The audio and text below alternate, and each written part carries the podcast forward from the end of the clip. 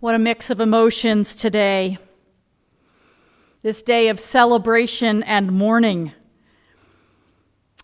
The day that we planned for for months, the day we gathered together right here at UUCPA just an hour ago in the parking lot, face to face, smile to smile, and together shared a lot of tears.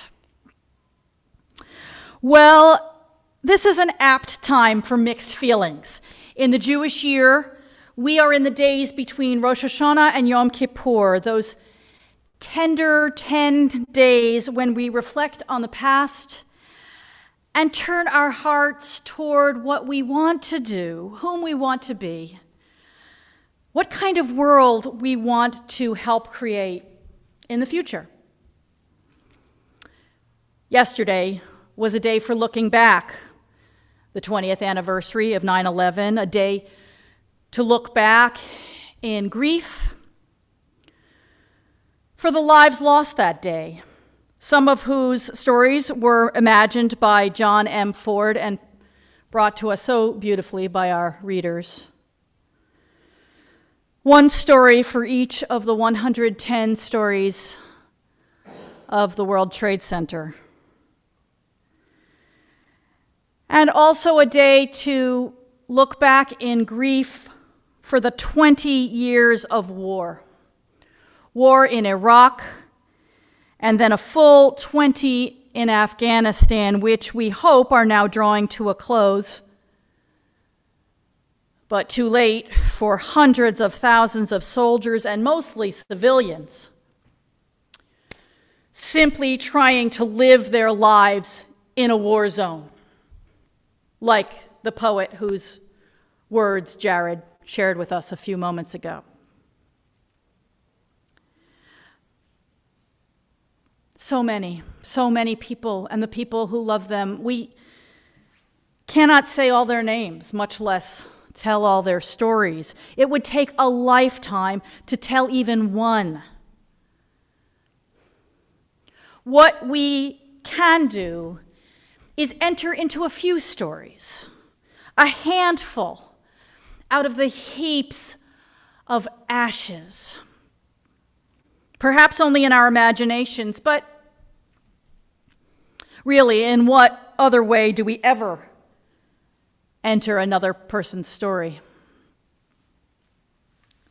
To tell their stories, however briefly and incompletely, helps us to remember that we are all people, not things, not statistics, not reducible to a label like Pakistani, terrorist, enemy, New Yorker, Saudi, Afghan, ally.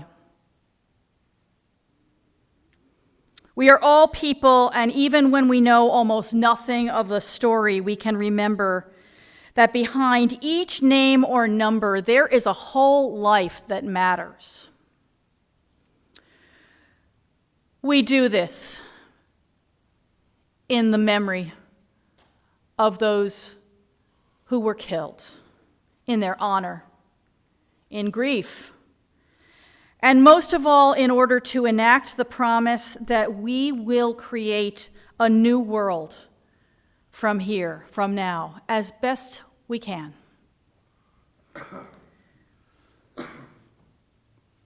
Because it seems to me stories are our way out of the nightmare of war and terrorism.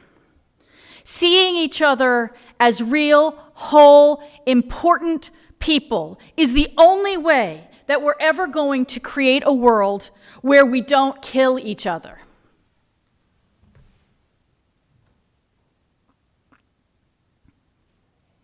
Like a desert flower waiting for rain, like a riverbank thirsting for the touch of pitchers, like people separated from the ones we love by COVID and chaos we thirst for each other's stories.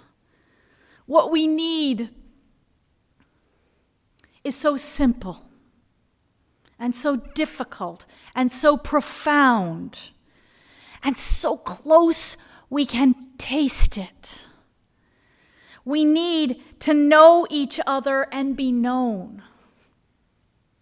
Just enough.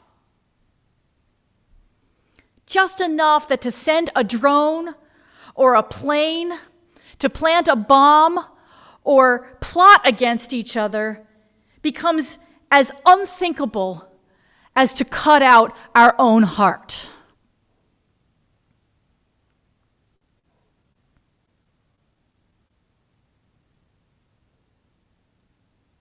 What I felt so acutely this morning as we faced one another in person, but what I feel whenever we connect here as well, here online is that we have come across such distances to be together. That is what we do. We strange and wild creatures, storytelling apes, humus drawn drawn up from the earth and shaped into hearts that burn. What a wonder! What a wonder! When any two people, even the closest of friends, even in the same family, hear each other's stories and honestly tell their own, they step onto the air in those excruciating, beautiful words of John Ford's. When we do that, we step onto the air and it holds us.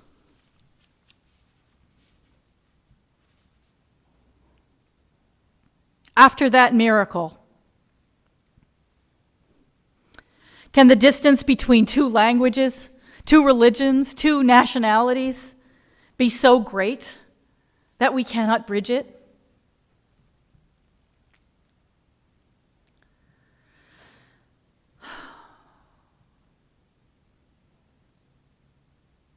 I know this much that this is where it begins. in our little community and communities like it. We practice reaching across the small but still profound space between dear friends so that we might, we pray, eventually learn to bridge the divide between ourselves and our supposed enemies. We create our small circles of friendship and family, not to shut out the world outside, but to learn how to make a circle big enough, strong enough to take in the whole world. Because we, we people of this whole world, all of us creatures here on this planet. We're one. We are one.